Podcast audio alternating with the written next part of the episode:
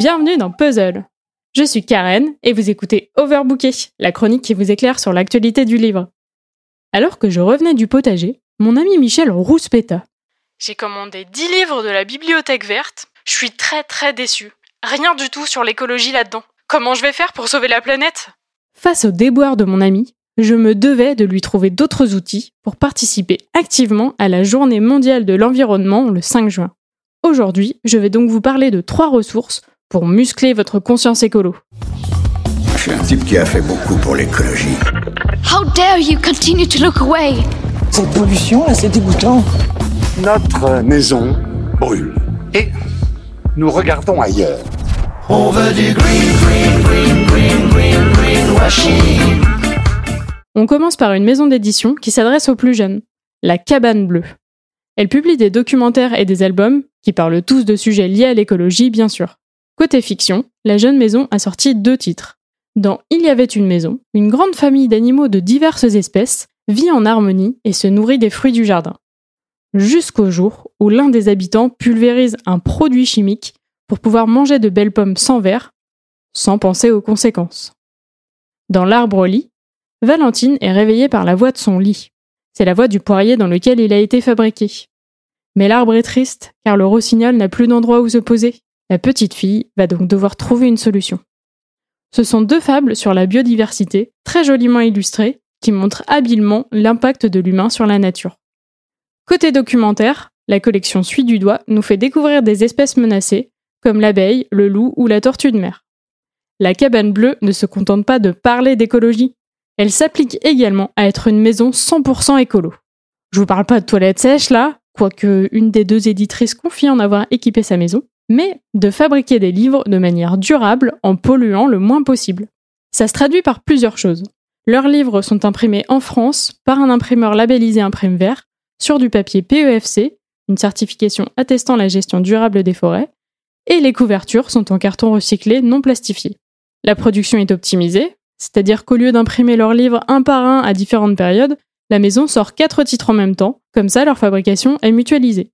Chaque titre est tiré à 1500 exemplaires, pas plus de 8 titres par an, pas de surproduction, pas de surstockage. Et pour finir de me conquérir, et de vous conquérir, la cabane bleue privilégie la diffusion en point de vente indépendant et s'engage pour une rémunération juste de ses partenaires. Bon, tout ça, ça devrait être la norme.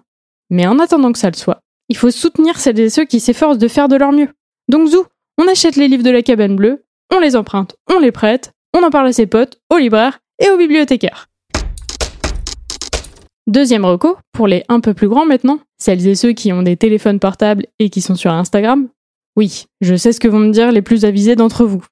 Le numérique, ça pollue. Mais les réseaux sociaux, ça a du bon aussi. Ça permet de partager, de sensibiliser, de toucher plus de monde. Donc je vous ai mis en description quelques liens pour apprendre à être plus écolo sur ces plateformes et sur Internet en général. Et puis, quitte à consommer du flux Insta, 30 minutes maximum par jour selon les recommandations, autant l'assaisonner de publications instructives et engagées.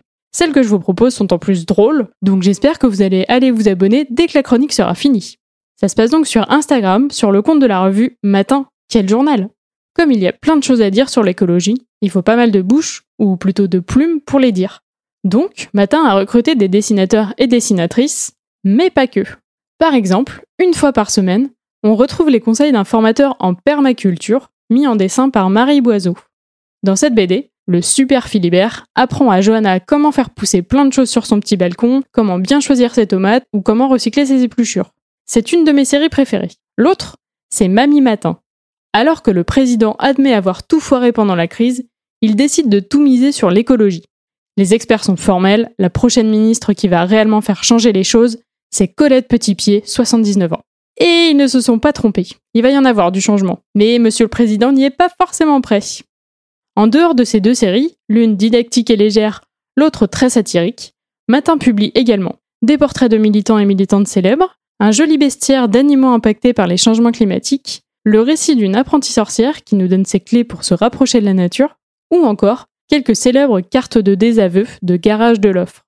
C'est vraiment une chouette porte d'entrée pour apprendre à manger des fruits et légumes de saison, arrêter la procrastination écologique, faire pousser des petites choses à manger, à regarder, à fumer, enfin des plantes quoi. Mais j'espère que ça vous donnera envie de faire encore plus, du genre euh, devenir végétarien ou même rejoindre Extinction Rebellion. Moi, je préfère les romans et les essais, mais à chaque fois que ça parle d'écologie, ça me fait perdre tout espoir de sauver la planète. Je te comprends, Michel, et j'ai ce qu'il faut pour toi. Ecotopia, c'est un roman paru en 1975, écrit par Ernest Kallenbach. Il est souvent cité comme le pendant positif de 1984 d'Orwell. C'est une des premières utopies écologistes. L'histoire se déroule en 1999. Le journaliste Will Weston est le premier à pouvoir enquêter sur Ecotopia. Ce pays, né de la sécession de trois États américains, s'est isolé du reste du monde pour créer une société écologique radicale. Ses principes culture et alimentation naturelle, technologie et énergie verte utilisées raisonnablement, recyclage systématique, autogestion, décentralisation, mais aussi égalité femmes-hommes, semaine de 20 heures, revenu universel, démocratie directe. Le livre alterne entre les articles de Will pour un journal américain, qui décrivent la société écotopienne, et les extraits de son journal intime, qui nous montrent eux le cheminement intime de Will, qui au départ n'est franchement pas l'homme le plus engagé et le plus convaincu du bien fondé d'Ecotopia.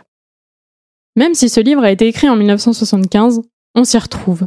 Certaines des choses imaginées par Ernest Kellenbach se sont produites, et d'autres peuvent nous inspirer. Du coup, ça me fait beaucoup de bien de lire ça en ce moment.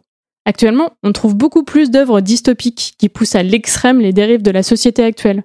Et évidemment, c'est plutôt flippant. Moi, personnellement, comme Michel, soit ça me démoralise, soit ça me décourage, soit je regarde pas parce que je sais dans quel état ça va me mettre.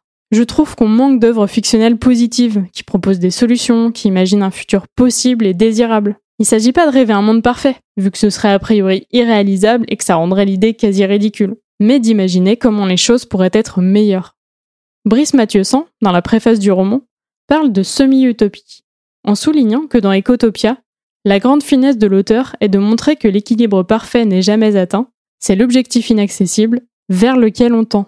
En bref, faire de son mieux sans que ça soit parfait, c'est déjà mieux que rien, c'est déjà améliorer l'état de la planète. Si on s'obstine à penser que le monde est perdu, comment garder espoir? Je vous invite donc très vivement à lire ce roman, parce que comme l'a dit le journaliste Vincent Louquez dans le magazine Ouzbek Erika, rêver de vivre en écotopia est la première étape du changement. Comme d'habitude, vous retrouverez en description de l'épisode plein de liens pour approfondir quelques termes et sujets abordés, comme les pratiques écolo sur le web ou l'utopie en science-fiction. Donc n'hésitez pas à creuser ces sujets, à aller toujours plus loin dans vos pratiques écologiques et à sensibiliser les personnes autour de vous. Sur ce, Michel et moi, on vous laisse, on va nettoyer la plage. Demain, vous retrouverez Mary, qui partagera ses meilleurs recos de podcast écolo, et nous, on se retrouve mardi prochain pour une nouvelle chronique.